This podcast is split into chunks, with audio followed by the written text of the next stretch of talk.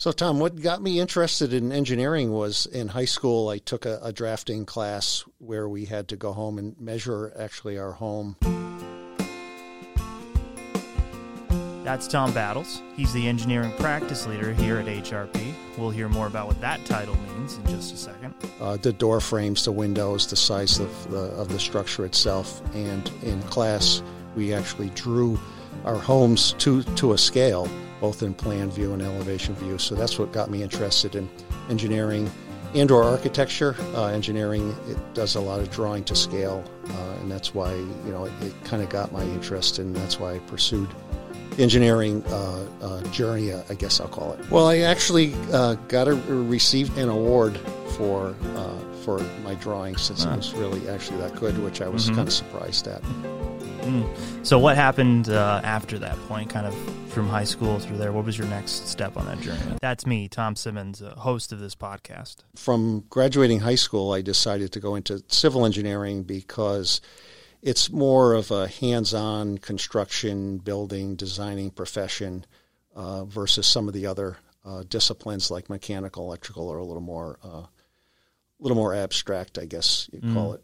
Yeah, when you the work gives you something really concrete too. Yeah, you can actually yeah. touch and feel this. Mm-hmm. It's Engineering Week, so Tom and I are talking about his journey as an engineer and what brought him to HRP and a little bit about the engineering practice. Back in the day, uh, Mianus River Bridge collapsed, uh, Hartford Civic Center roof collapsed.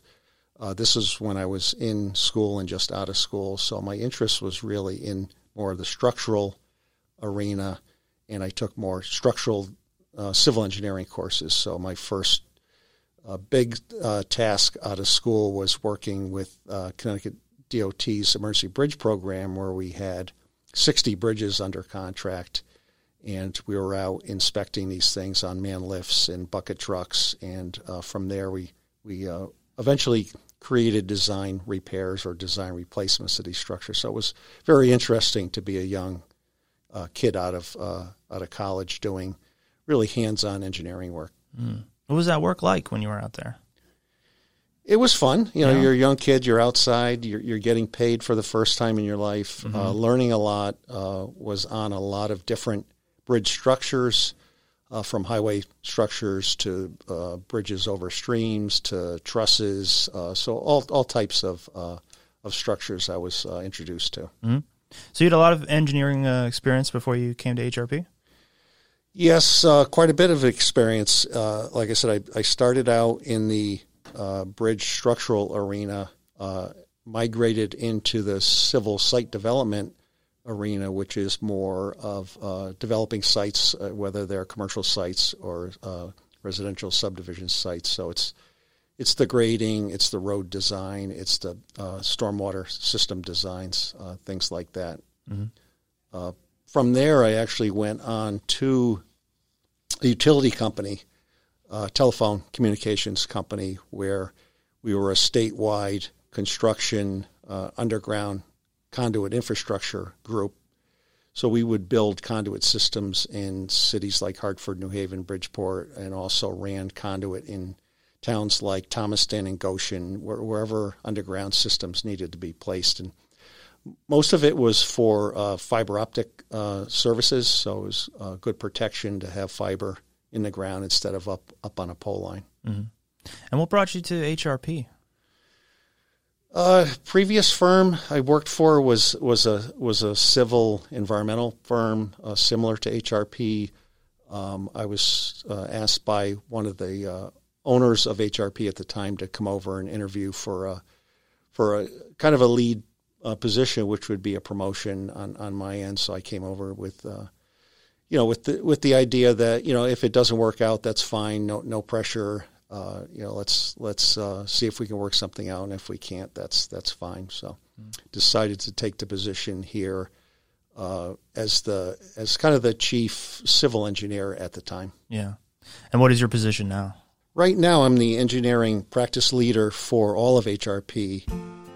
Uh, so my, my goal is to basically um, provide uh, the tools for the engineering groups to perform their work. Uh, those are uh, SOPs, uh, which are standing operating procedures. Uh, some of the software that's needed for our work, like AutoCAD, some hydraulic models, cost estimating tools, uh, budget estimating tools, uh, specifications, contracts, mm-hmm. uh, and uh, most importantly, uh, QA, QC on, on the work that I have uh, expertise in. Mm-hmm. So, within the engineering practice, what are some of the areas or services where HRP operates? Well, we operate in a, in a, a bunch of different uh, areas of expertise. Um, myself, I'm more traditional civil engineering with a structural flair to it. Uh, environmental engineering is a big component of our company. So we've got uh, experts like Glenn, who's uh, working in our New York office right now. He's kind of the go to environmental uh, professional. Uh, Laurel Picard is our uh, wastewater professional. So we get into the wastewater industrial permitting arena. And then we have Allison Tropolis, who does our air permitting work for mostly New York.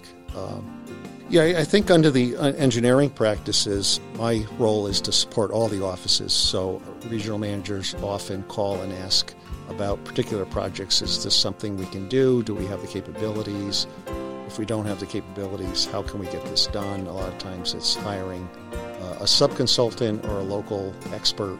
So we, we try to figure out as, as, a, as a team uh, how to how to potentially uh, you know secure a project. And if it's something that we can't do, we can't. But we usually try our best to pull together you know a team that can uh, that can provide client uh, service.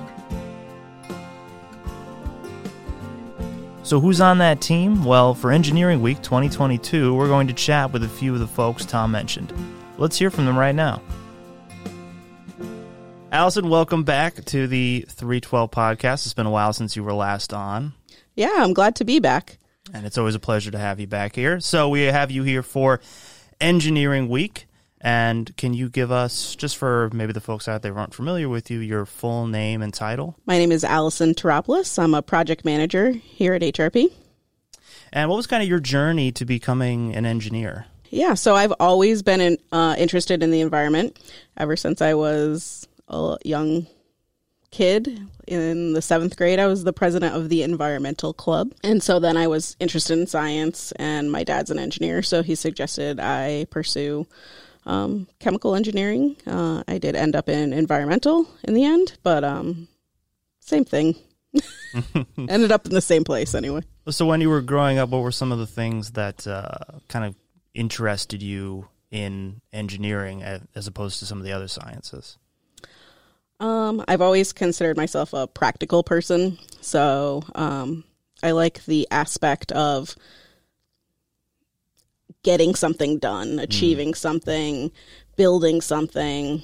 Um, whereas you know some of the more theoretical sciences, you don't have that end result of a product. What brought you to HRP? A long journey. um, so I started at the state of Connecticut. Well, actually, I started. I did do a small stint at a different uh, consulting firm. Mm-hmm. Um, and then I ended up at the state of Connecticut for 13 years. Um, and then I just really was looking for change, wanted some opportunities. So um, I applied at HRP, and then the rest was history. And uh, working at HRP, what are your specialties? What's the kind of area that you are focusing on for your work here?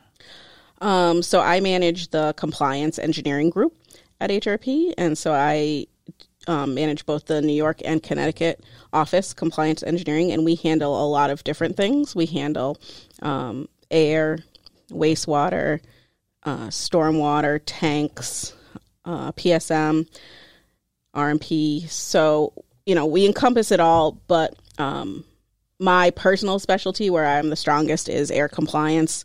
Um, permitting, um, reporting, record keeping, basically anything um, in the air arena. Mm-hmm. And who falls under that in terms of like clientele or prospective clients? So we have a lot of manufacturing clients. So anyone, you know, with a boiler or a generator or a process where you're making stuff involving chemicals, um, you know, often you end up with an air permit. We have some institutional clients, hospitals, prisons, um, but for the most part, I'd say manufacturing. So, what does the the day to day look like for the air work? So, um, a lot of the air work is math. You have to do calculations. You have to understand um, where pollutants will um, end up in the environment. So, if you like, if you had a process, um, sometimes we use modeling to predict um, where the pollutants will impact to the ground and affect people, uh, you know, sur- in the surrounding area. So, you know, we do some modeling, we do calculations, we do uh, air permit applications, we might do stack testing for clients. So, if you have a permit, you're required to measure the amount of pollutants that come out of your process or stack and um, demonstrate that they're below your permit limits. So we help facilitate clients with that. Um, we might um, go to a site, assess processes, give recommendations for where improvements could happen. You know where where you could potentially reduce your pollutants so that you can increase your production um, and still remain under your permit limit.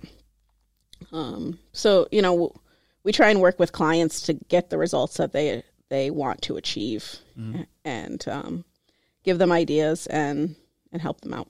How much of the data that you use uh, is gathered by the staff at HRP, and how much is from other sources?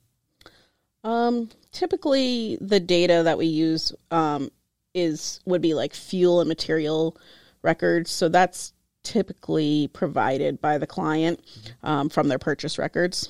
Mm. So their purchasing department. Uh, when you do do site visits, what does that typically consist of? So we'll we'll visit a client, um, talk with them, understand what they want, what they're trying to achieve. Uh, then we'll typically go on a tour of their facility, understand the process thoroughly. Usually, we'll gather some data, like I said, those fuel material records, and then um, bring that back to HRP, do calculations, understand the regulatory implica- implications of what they're trying to achieve, mm-hmm. and provide some recommendations to the client, usually through a phone call or a Teams meeting nowadays, um, where you know we discuss you know this is you know you you have some options. This is what we're thinking. Which one do you want to go with? We usually try to provide some options. Once the client decides what they want to do then we'll come back prepare the permit application or you know whatever it is they're trying to achieve. Mm-hmm. now how often is this something where clients come to us because they know they need our services and how much of it is us having to let the client know that these are services that need to be conducted for them. Often clients have an inkling that it, what they're doing might affect their air permit mm-hmm. or ne- you know needing an air permit.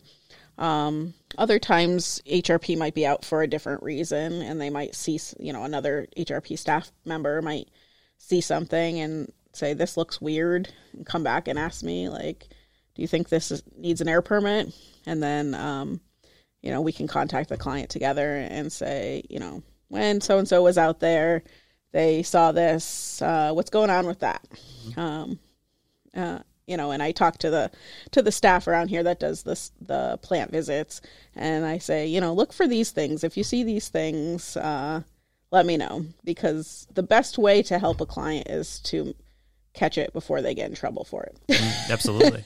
And what are some of those things that you tell the staff to look for? So if they see anything poking out of the roof, uh, that's that's the number one sign that there's something going out into the air. Mm-hmm. You know, if you see if if you see a roof penetration, um, ask them what it you know ask them what it is and where what it's leading to, and then um, mm-hmm. you know we can we can go from there. Yeah.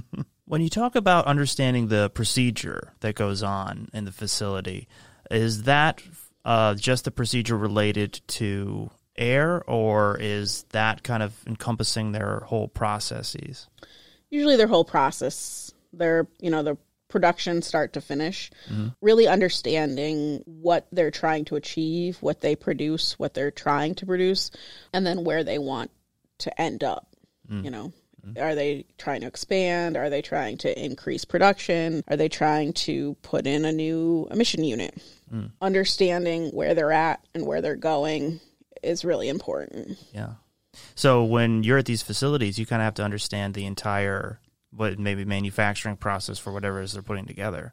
Correct. Yeah, because they could be using chemicals, you know, mm-hmm. throughout, depending on what they're making, what they're manufacturing.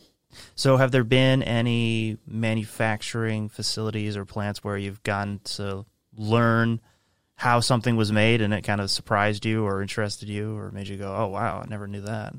Yeah, basically everyone I go to. Oh yeah. yeah, it's like yeah, every site visit is a how it's made. yeah. That's got to be cool, right? Yeah. yeah, it's really interesting. Um, and that's, you know, kind of why I went into engineering, right? Because learning processes, learning what makes things tick, what make, you know, and then it's fun to spot your clients out in the, uh, Yeah. like out into in the world. C- Can you tell us about any of those without kind of maybe without giving away who the who the client is? Oh, um, sure. Yeah, I mean, like we we have a client that we we have a client that uh, makes cans. So, um, the- Exciting right off the bat. Yeah. so anytime you see their little symbol on your on your can, um, you know, hey, I work for them. Or um, not so much with my prison clients. I don't see that. Not, not as much fun on that one. yeah, Uh, hopefully I won't end up there. Same. manufacturers you see them out um, you know we have some a lot of food clients that are manufacturing um, food products. So you see that in the grocery store every week when you're going there and you know hi i saw those being made. Any parts of those processes that you would have like never guessed that that was a component of that kind of manufacturing or production? not so much not understanding but i guess seeing things like you know when you see for instance like uh a production bakery and you see you know cookies being made on like a humongous scale where you have a vat that's like 30 by 30 of cookie dough that's it's pretty impressive anyway Mm, yeah. smells good too cool. oh my god, I can only imagine. well, Allison, thank you so much for joining me today. well, thanks for Uh, having me Yeah, once we're off air, you're gonna have to let me know where that giant cookie dough vat is. all right All right. Thank you so much. all right thank you Coming from our New York office is Glenn. We had Glenn phone in, so it's a little hard to hear.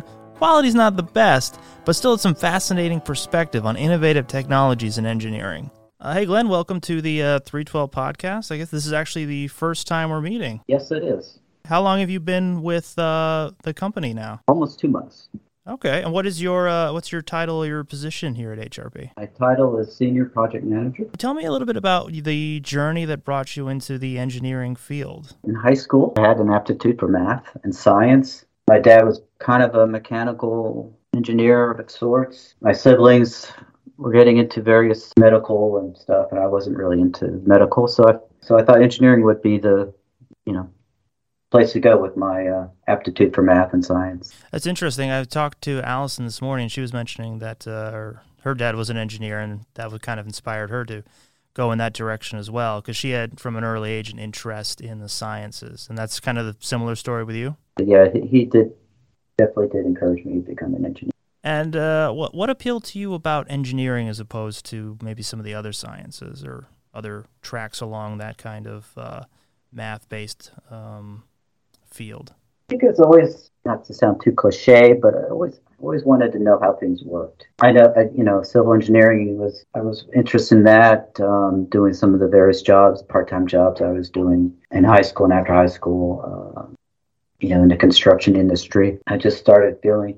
You know, I just wanted to uh, to design things and to uh, see things built that I designed instead of just building things um, Mm. as a construction industry.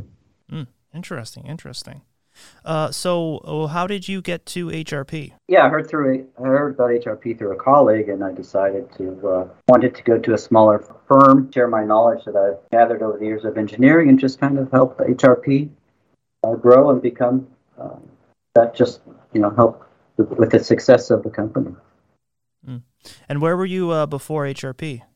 I was uh, with uh, Tetra Tech, big firm, 16,000 people. Just wanted to get back into a, a smaller company. And how has the uh, the transition been there? It's been great. Everyone here is very, very friendly. It's it's been, um, been very good. So within engineering, uh, what's the area where your specialty lies in? Uh, what's kind of the work that you are focused on at HRP? Yeah, I have my bachelor's in civil engineering and, um, you know, just branched out into the environmental field. My specialty, I think, over the years is my as a remediation engineer and um, in situ remediation technologies, implementing um, innovative technologies to address soil and groundwater contamination at sites. That the science behind innovative technologies and applying them in the field and uh, having success uh, with remediating sites. And can you unpack that term for me? Uh, innovative technologies. Maybe give me like maybe layman's understanding of what we're talking about with those. It's not traditional, uh, say, a pump and treat or an air sparging or soil vapor extraction system. It's more innovative where you're adding something into the groundwater, say some particular material that's innovative, that's not common, something that uh, not you know not not very have a lot of experience at and it's something that's innovative to try to uh, you know tackle some of these difficult sites. Are there any recent examples you could share with us? It's not that innovative, but innovative is adding uh, some type of a carbohydrate, something like a molasses, and um, mixing it with other things you inject to try to do it smarter and faster. So injecting molasses into the ground? Yes, exactly. That's one of the, How- the technology. How much molasses are we talking about?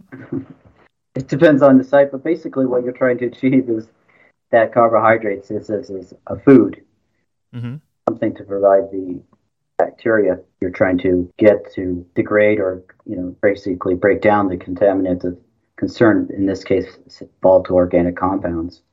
And so Mm. it all depends on how much is, you know, how much contamination, the size you're trying to treat. But um, you can you be you can be adding several um, hundred gallons of molasses. That's crazy. And so, how does the bacteria um, result in those, let's say, volatile organic compounds or other contaminants being uh, cleaned or remediated? the anaerobic bacteria looking for the carbohydrates, the food source, and as they break down, they create these enzymes, and the enzymes, and uh, they basically it creates this anaerobic environment for the, the volatile organic compounds to degrade to um, innocuous compounds like ethene and ethane, the last um, breakdown products of some of these uh, chlorinated solvents. Mm. And are those bacteria um, in any way harmful or concern to the environment have to be dealt with afterwards, or is it just uh, they take care of it and then you, I guess, cut off the, the molasses supply and you don't have to worry about it anymore? That's correct. Ah, okay. They're basically down there uh, um, naturally, basically naturally occurring in the groundwater.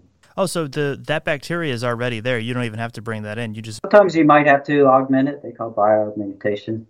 But Mhm. um, generally, if you see the, the subsurface anaerobic environment, there's good signs that, that those bacteria are already there. So I guess to, to close out here, uh, what, what do you find most interesting about the the work that you do? I think it's the problem solving. You know, you get a site and uh, try to come up with a solution to try to address the remediation in cost effective way for the client. You know, not necessarily a faster way, but you know, you, I think it's just the uniqueness of each site is different, and you're trying to solve the problem and try to um, come up with a solution that you think will work. Uh, that's usually the what I find more interesting on a day to day basis. Well, excellent, Glenn. Thanks so much for joining us today. Sure, you're welcome. So far on the journey through Engineering Week, we've gone from cookie dough vats to gallons of molasses. What awaits us as we turn now to Laurel Picard? So, uh, in case anyone who's listening has not heard the other podcasts you've been a guest on or seen the videos you've been in, can you tell us your name and title, position here at HRP, and maybe how long you've been uh, working with the company? Of course. My name is Laurel Pickard. I am a senior project engineer here in the uh, Farmington office. and I've been working for HRP for almost three years. So, what was your journey like to becoming an engineer? Not specifically at HRP, but kind of what brought you into the discipline? Um, probably unsurprisingly, I was like many nerdy kids.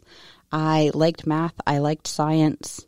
I took an environmental science class freshman year of high school where we did the sampling streams and looking at the insects and that kind of thing. And I loved it. And I kept doing more science, uh, more math. I had folks saying, oh, be a teacher. The idea of staying in school longer was mm-hmm. horrible. Again, nerdy. Uh, so I went towards civil engineering and um, I loved it. What were some of the things in once you were inside of civil engineering that like stood out to you as interesting or that kind of drove you to keep pursuing it?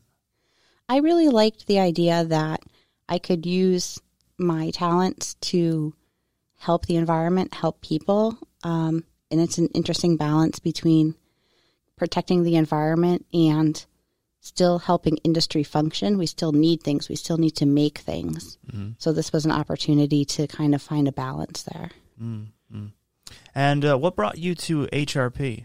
I'd been working at a smaller firm, which was great. I got a lot of different opportunities, but we weren't able to handle the ebbs and flow very well. And we were in a little bit of a downturn.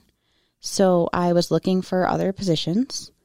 And I actually happened to know uh, one of the engineers here she had great things to say about the culture, about uh, the type of work, and so I applied.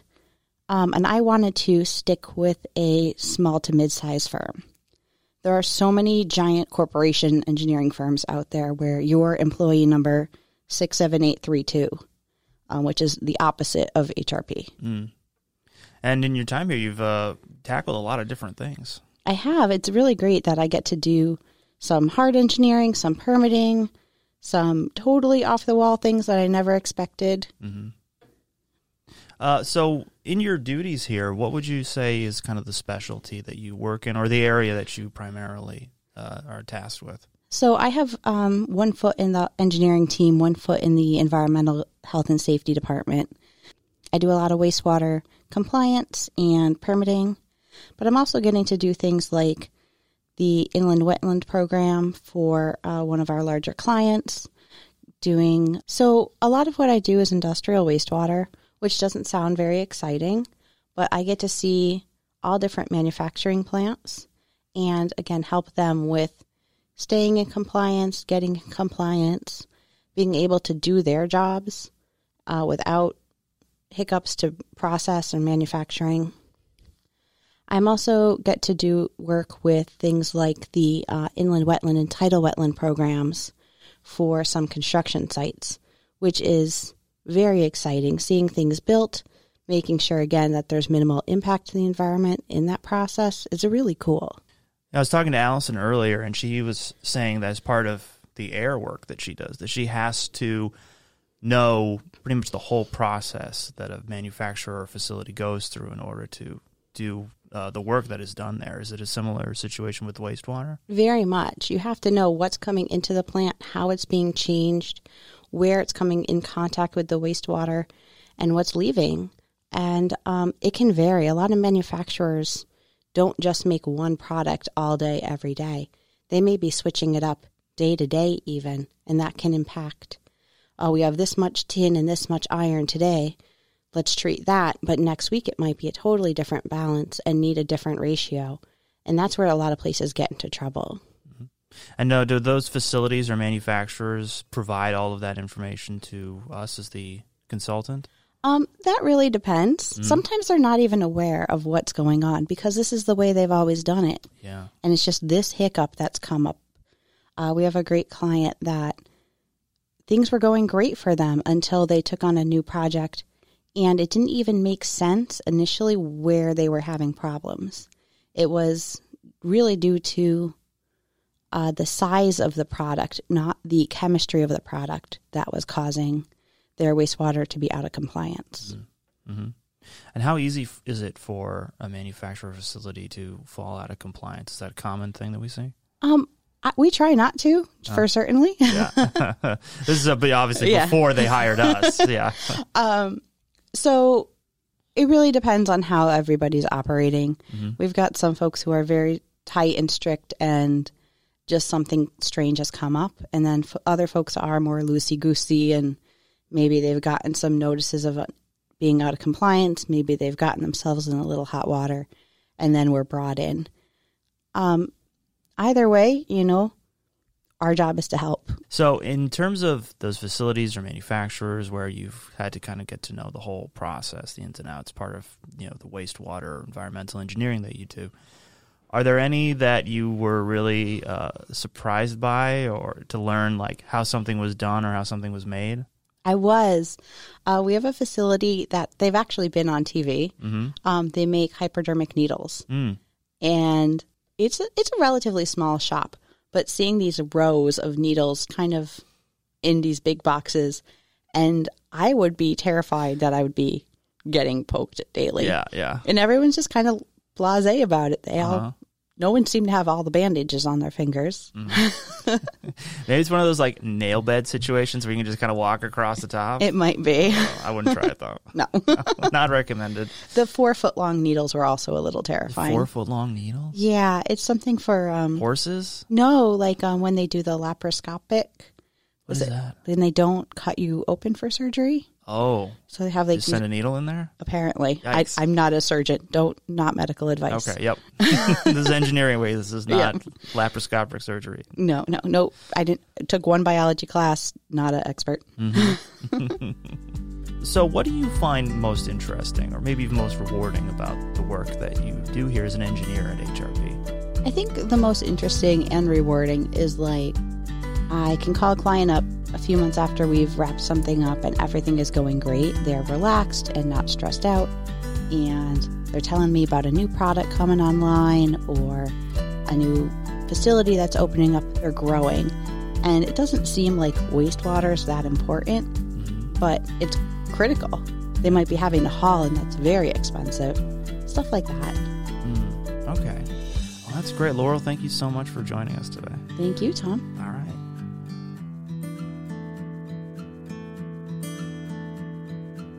So, some people might not be too clear on what HRP does in terms of engineering because we're not architects, we're not a construction firm. We have a kind of a support role and we're a bit of a smaller company, but that doesn't mean that we don't work on large or important projects. And maybe you can speak to some of those, Tom. Yeah, really, the engineering practice is uh, a support mechanism for a lot of very large contracts that, that HRP has and currently uh, currently carries.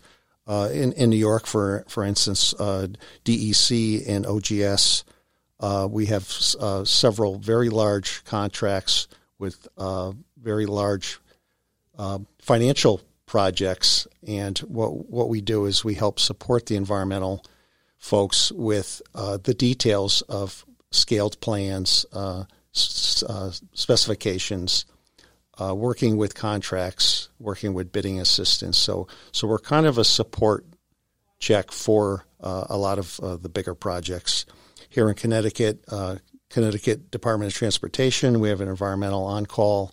We we do uh, what's called the Task 310s, which is basically a a plan and specification package for handling soil and groundwater on DOT construction sites. Um, we have some large utility carriers in, in state that um, have uh, several very large infrastructure upgrade projects that we're supporting uh, on the permitting side, and these are several hundred million dollar projects. So they're they're fast paced. There's a lot of moving parts. There's a lot of people involved, and um, we we're just part of the team. Yeah, I think the other project I'd like to bring up is we had a very large uh, Superfund site out in St. Louis that we supported our St. Louis office for several years. Uh, several million dollars worth of cleanup, uh, a major uh, a major feather in our cap. One of the biggest projects I think HRP has is handled as basically the prime contractor, where we handled all the engineering, all the permitting, hired the contractors, uh, and got paid to do all that. So it was a very uh, successful project on all fronts. So, what do you find particularly inspirational or meaningful about engineering work, or maybe even specifically the engineering work that we do at HRP? You know, Tom, I, I look at it as it's it's kind of a team concept. Um, I played basketball in high school, and you know, teams are very important. Uh, trusting your coworkers on, on projects. Socially, we often go out and celebrate. Like this past week, we went axe throwing. engineering team did basically to celebrate the fact that we secured a very large uh, local contract. So it was, it was kind of exciting. We all had fun, had a couple of drinks, and had some had some good food and enjoyed our, our night out. Uh, it's nice to see something go from design and actually be constructed in the field. It's very very gratifying. Thanks to Tom, Allison, and Glenn for joining me on the Work Hard section of the podcast. We're moving over to the Play Hard section where I'll be joined by Allison once again fan favorite, all the way from Houston, Texas, Everett Anderson. For those of us on the uh, audio podcast portion, we are now officially officially in the play hard section, which is a video portion now. So if you wanted to see us and not just hear us, head over to our YouTube channel and check us out. Make sure to subscribe while you're there if you're not already. Since it's engineering week, can you t- uh, tell us, especially Everett and I, who are lay people and in my uh, case, kind of dumb, what what is engineering? What is and I thought this was the fun portion. There's no engineering allowed in the fun portion engineering could be in a lot of things. Yeah. There's lots of different kinds of engineers. Um,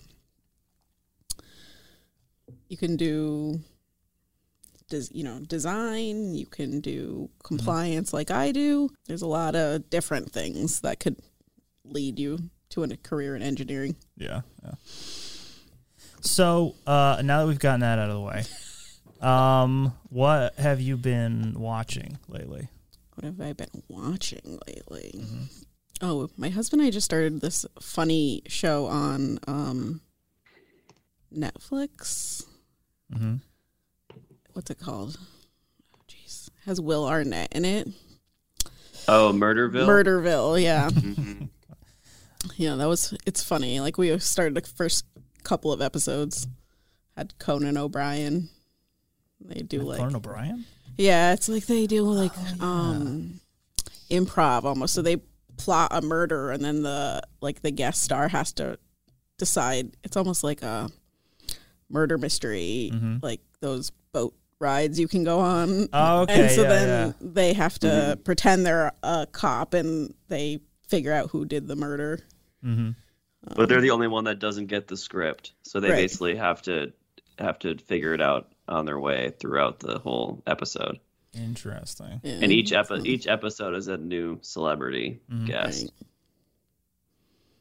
Some are funnier than others. The first one I didn't think was that funny. There was one funny part with Conan, but the rest were was kind of fine. Yeah. I think Will Arnett's really funny.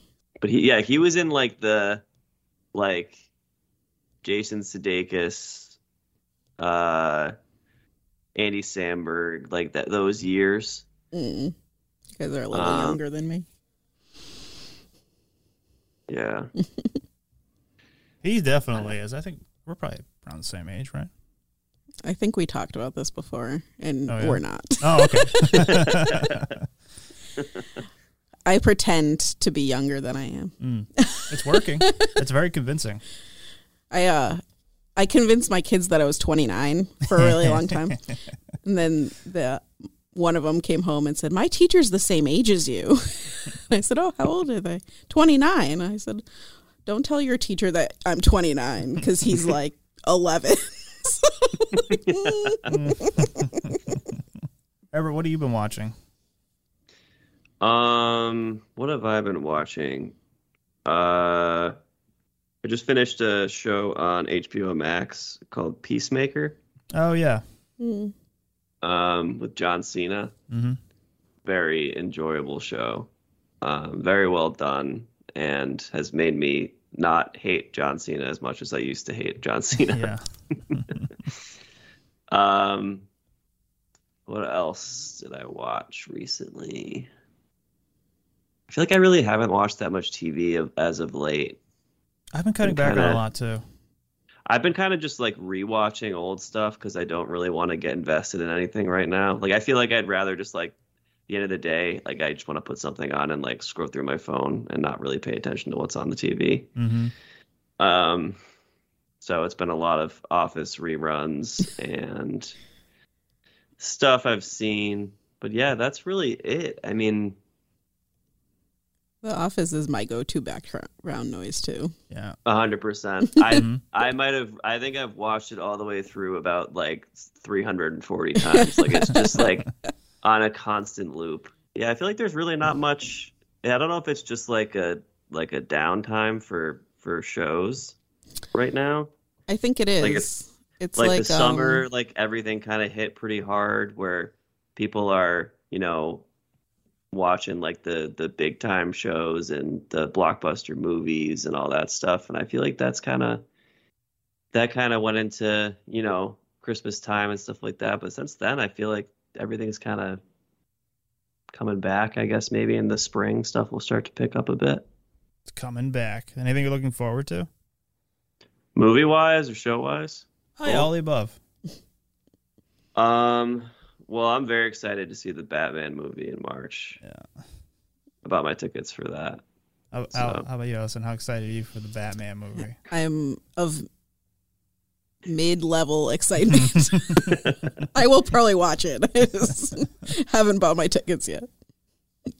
I'll Yeah, I- probably watch it. I don't think I'm going to go to a theater to watch it, though. Mm. I Have think you- it's supposed to come. I think it's gonna come out on HBO like 45 days after it's out. in theaters or something like 45. That. Yeah, which is pretty good.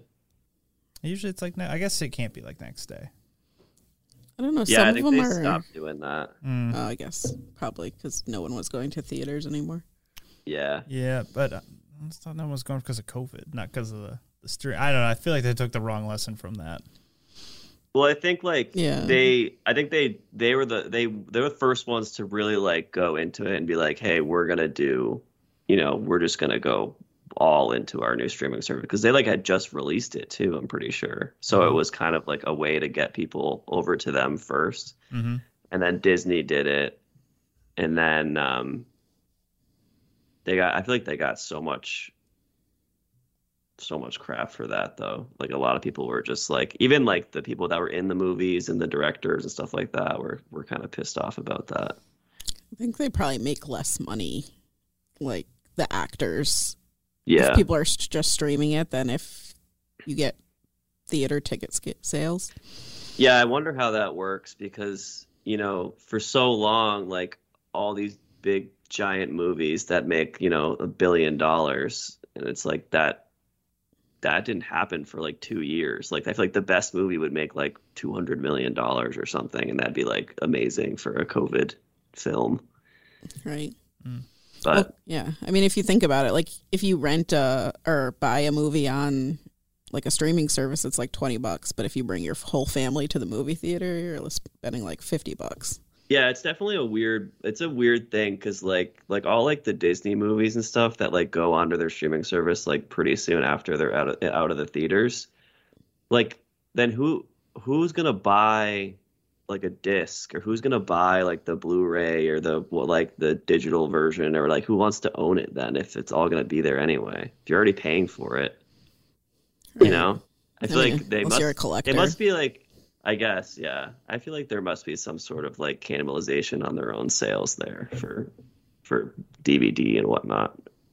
But I, and I feel like they're putting out so few movies these days that you would ever want to see more than once. So, like, why would you buy it at all? yeah, that's true.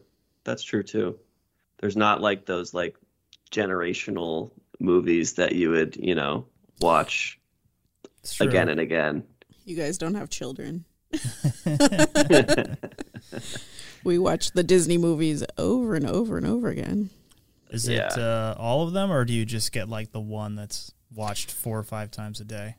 Well, now my kids are like older. Uh-huh. Um, when they were younger, like when Moana first came out, we watched Moana like Oh, God. ten times Yeah. a week. but like, Moana and Frozen, I feel like we're just like a constant repeat, and and uh, When my oldest was young, we watched the Lego movie over and over and over again.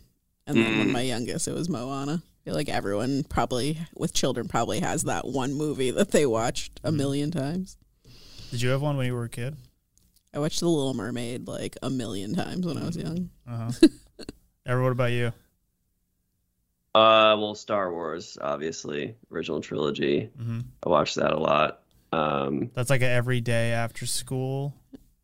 well, so I'm trying to think like, like VHS.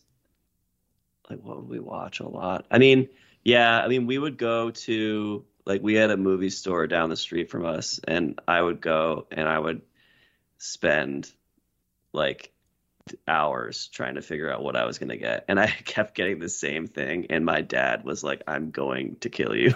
He's like, we go every single time. You spend an hour looking for a movie and you pick the same like it was like Star Wars, um, the uh, Mighty Morphin Power Rangers movie. yeah. Um, trying to think if there's anything else. That I, honestly, it might have been just like, like the three original trilogy movies and Power Rangers, just on repeat. Definitely Jurassic Park for me. Mm. I think we've talked about this. You and I, and probably Joe, have talked about this before. The repeat movies. Yeah, I think we did. Yeah, this whole Or, VHS like, based just conversation. Something- Yeah, just Yeah. something that we. I think it was like the, like one of the first playhards we did. We Might have been the about first one where we were just recording in Joe's office on one mic. You had to get that close to Joe. he wouldn't. He kept backing off. I could never get him to sit close enough to the mic. yeah, that's when we had talked about like old technologies that are that are like hilarious now. Is that what it was?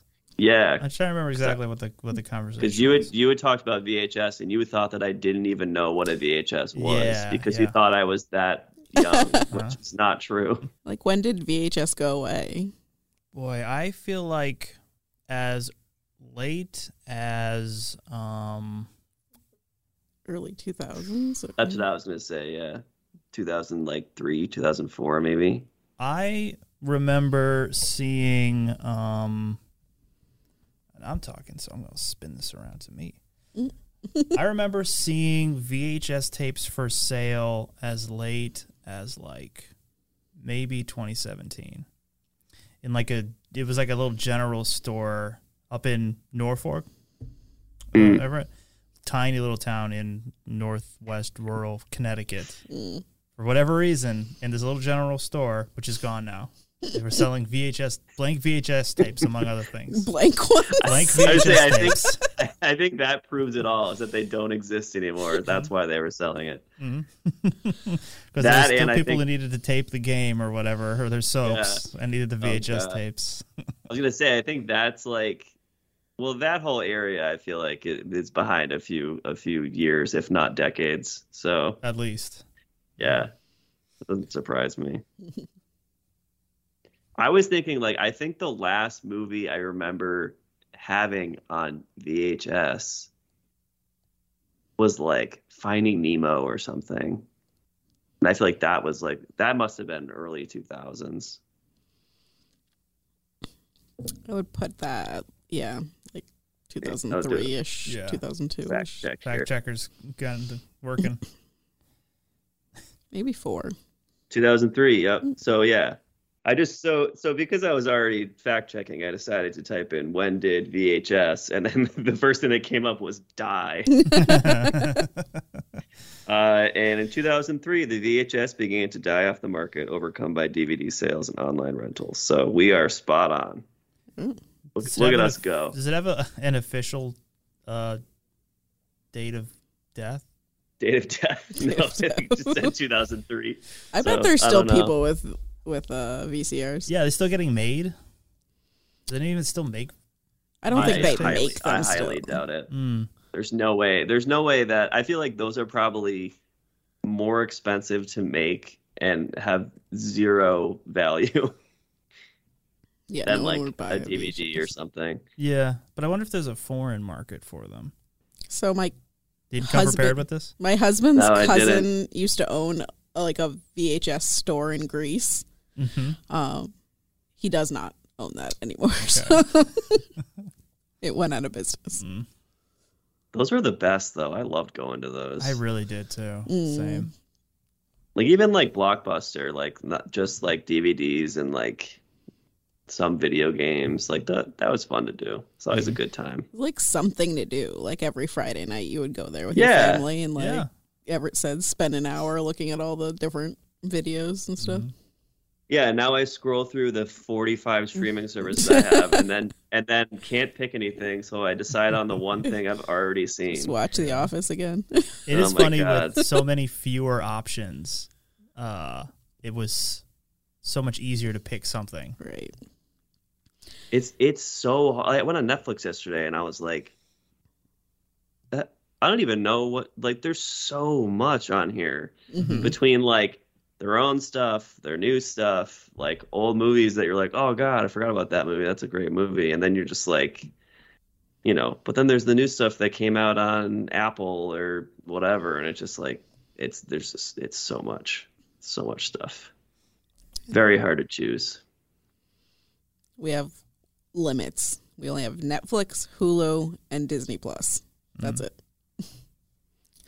Because otherwise, it would be impossible to make a choice. I just got It- uh, just canceled my Netflix. yeah. Yeah, I was watching HBO a lot more. Yeah. um, and it just was getting too expensive. yeah. Yeah.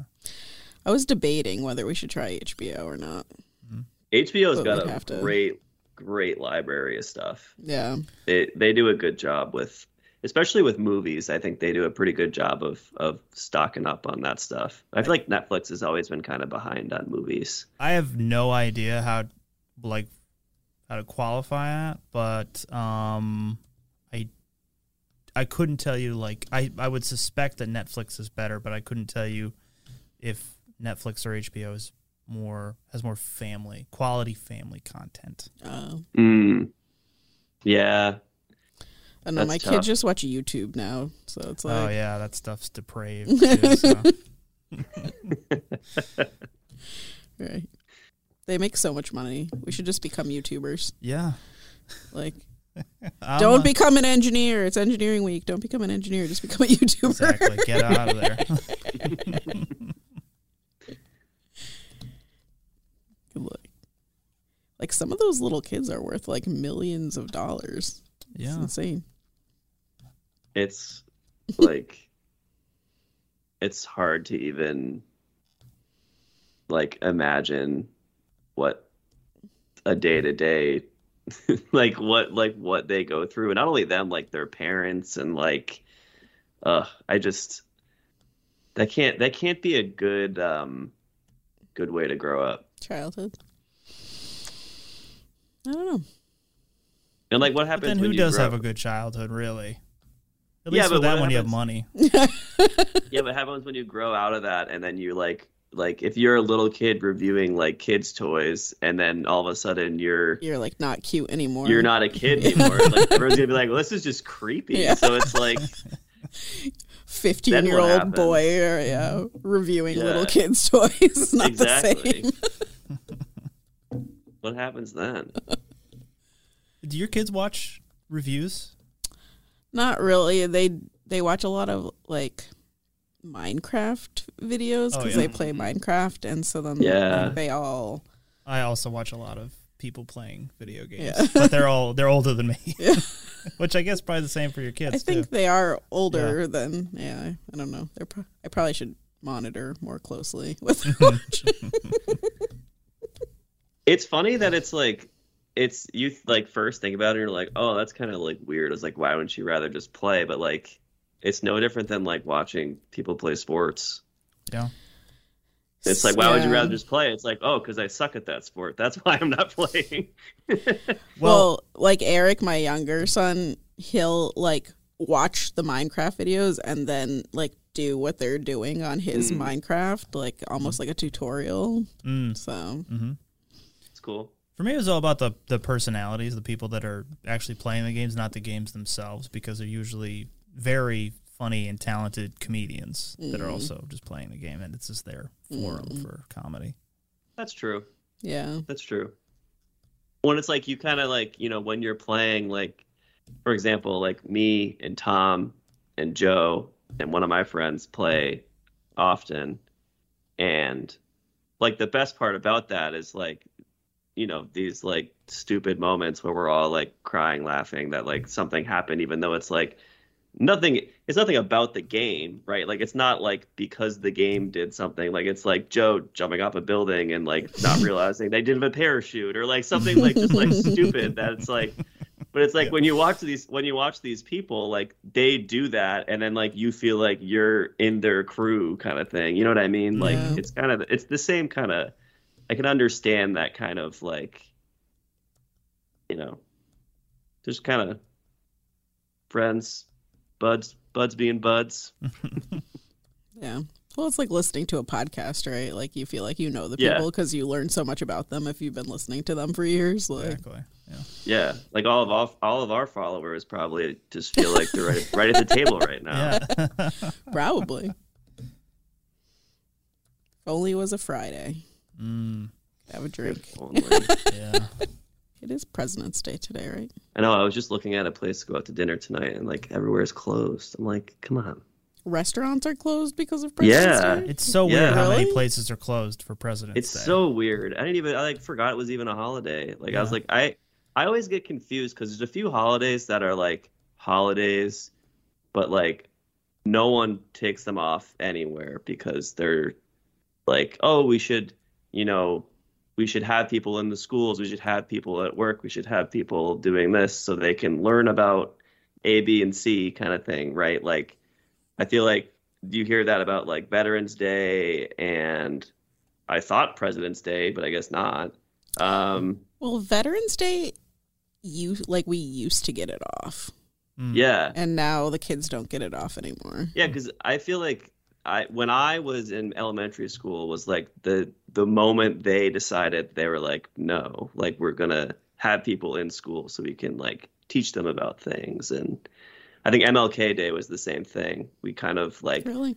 switched over to instead of having the day off and people just being like, I have a day off because I don't know why, but there's no school. You know what I mean? Like that Mhm. kind of stuff.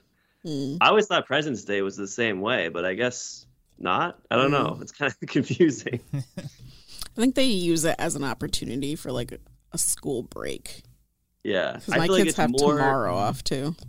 I feel like it's more like synonymous with like big sales and stuff like that than it is with like any like I, what what do you normally do during President's Day? You just like read about all the presidents? I, I don't know. I've never done that before either. Never, so never.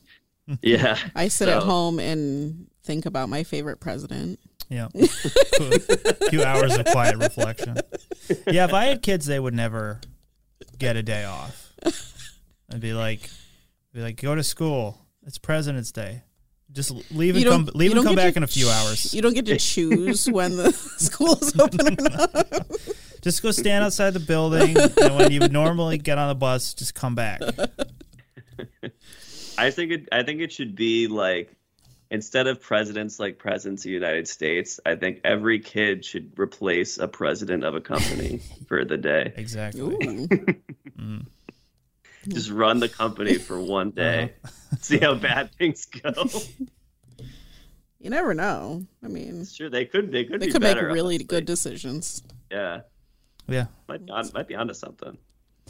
It's like monthly replace Dan with a child and see what happens. Uh, but don't tell anyone else. None of the, none of the clients know nothing. No. You just, just one day. Let me talk to your boss. Put on a five year old.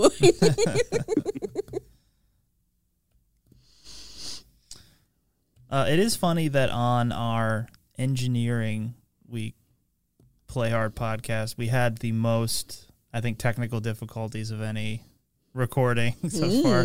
Yeah, I did notice halfway through that I forgot to switch the light over to green. So when you see that, that's why.